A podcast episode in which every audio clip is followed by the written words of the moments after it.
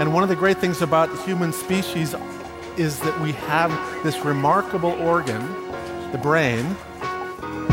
La tête dans le cerveau. Biologie, cervelle, synapses, neurosciences, physique. The human brain really is the most unique gift of our species. Avec Christophe Rodeau. Les fêtes de fin d'année pourraient avoir un impact non négligeable sur le bien-être. La tête dans le cerveau.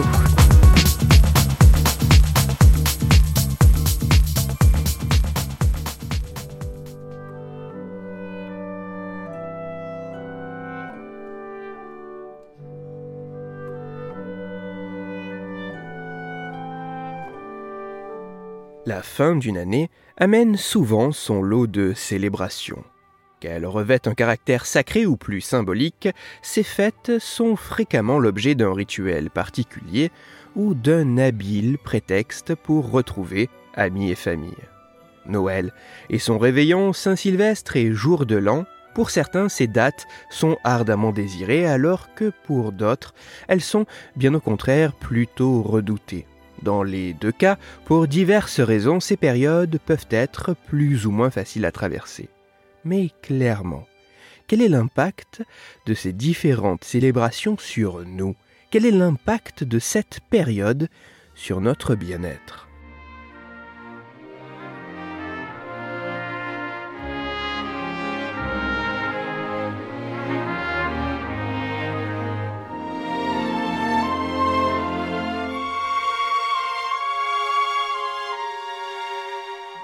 Afin d'estimer quelles pouvaient être les conséquences des fêtes de fin d'année sur le bien-être, des chercheurs, majoritairement espagnols, ont fait passer une expérience à plus de 140 participants. Dans les grandes lignes, cette expérience consistait à interroger les participants à l'aide de nombreux questionnaires une semaine avant Noël et deux semaines après le terme des fêtes de fin d'année. Ces sessions d'interrogatoire avaient pour objectif de mesurer un grand nombre d'éléments dont les sentiments plutôt positifs ou négatifs ressentis par les participants, mais aussi la sensation d'isolement, de soutien qu'ils ressentaient de leur entourage ou le niveau de satisfaction de leur vie en comparant ces résultats entre les volontaires participant de manière importante à ces célébrations avec ceux y participant beaucoup moins, mais aussi avec les résultats du même type d'individus mais interrogés lors d'un moment bien plus calme de l'année, les scientifiques ont tenté d'estimer l'impact spécifique de cette période sur le bien-être ressenti et exprimé.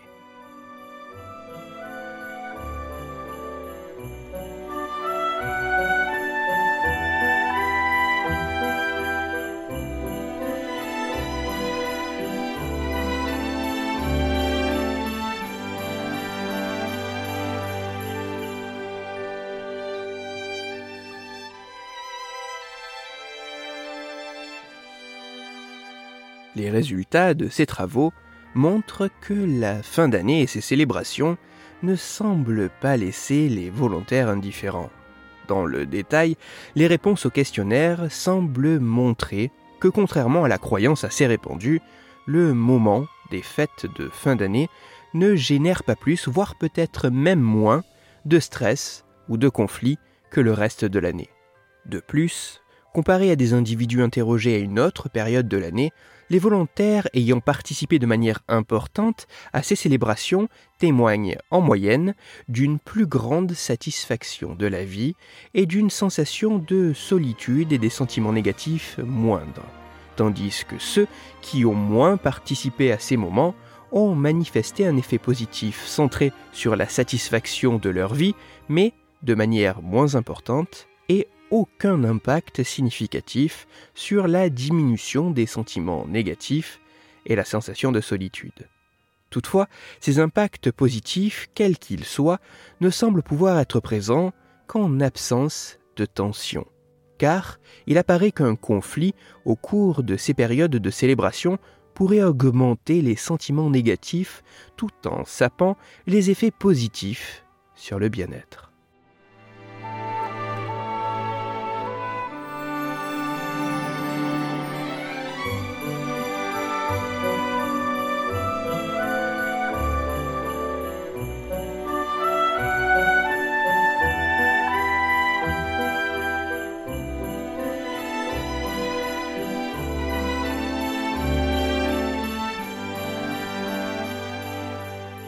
À plusieurs égards, la période des fêtes de fin d'année semble être particulière.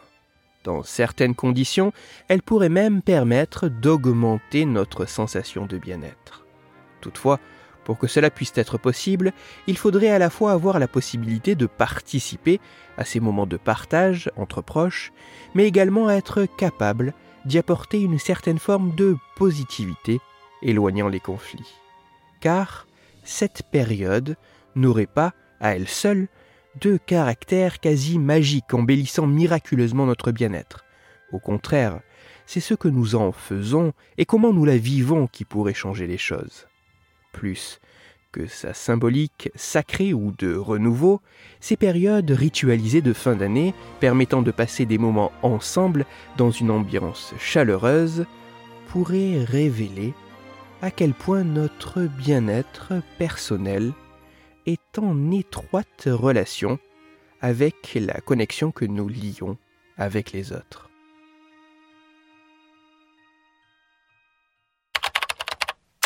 Bien que ces résultats soient intéressants, il semble important de préciser que les fêtes de fin d'année n'auraient à elles seules rien de très magique, mais que pour que de tels effets positifs puissent se manifester, des éléments comme la ritualisation de ce moment et son bon déroulement pourraient énormément jouer.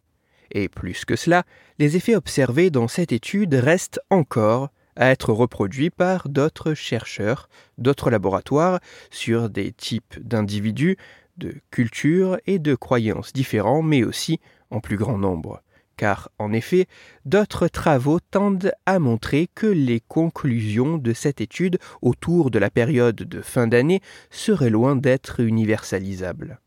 Ces prochains travaux scientifiques pourraient même aller plus loin, en mettant en lumière les mécanismes derrière ces corrélations et en s'intéressant à d'autres résultats que seulement des éléments issus de déclarations, et ceci une fois les événements passés de plusieurs jours.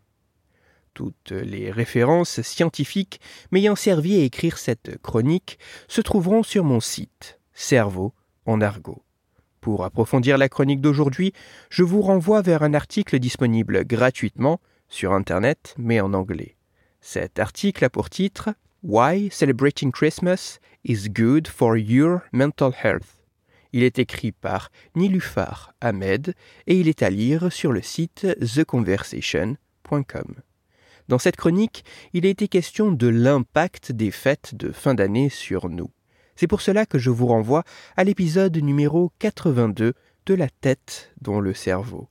Dans cet épisode, vous découvrirez ou redécouvrirez qu'à l'approche des fêtes de fin d'année, si certaines personnes peuvent ressentir de la joie, voire de l'excitation à la vue des illuminations dans les rues, de l'odeur du sapin dans la maison ou à l'écoute d'un air musical de Noël, cela pourrait être dû à un étrange phénomène appelé l'esprit de Noël, qui pourrait modifier spécifiquement le fonctionnement cérébral. J'ai une pensée toute particulière pour les personnes pour qui fête de fin d'année ne rime pas avec joie et partage, mais plus avec solitude et isolement. Toutes les pistes partagées dans les épisodes de la tête dans le cerveau autour de la thématique du confinement sont autant d'éléments qui pourrait vous aider à passer cette période de la moins mauvaise des façons. Pour parler célébration et fête de fin d'année, ou plus sérieusement afin de discuter science et cerveau, vous pouvez me retrouver sur Twitter, Christophe-Rodo, R-O-D-O, sur la page Facebook de la tête dans le cerveau et sur mon blog Cerveau en argot. Si vous avez des questions ou des sujets dont vous voudriez que je parle ou des retours à me partager, n'hésitez pas à me le faire savoir directement sur mon compte Twitter, sur la page Facebook ou par mail à l'adresse la tête dans le cerveau gmail.com. Toutes mes chroniques, y compris celles-ci, sont disponibles en réécoute sur mon podcast La tête dans le cerveau, à retrouver sur toutes les plateformes de podcast, dont SoundCloud, Deezer, Spotify, Google Podcast, iTunes, Apple Podcast, mais aussi sur YouTube. Christophe Rodeau La tête dans le cerveau.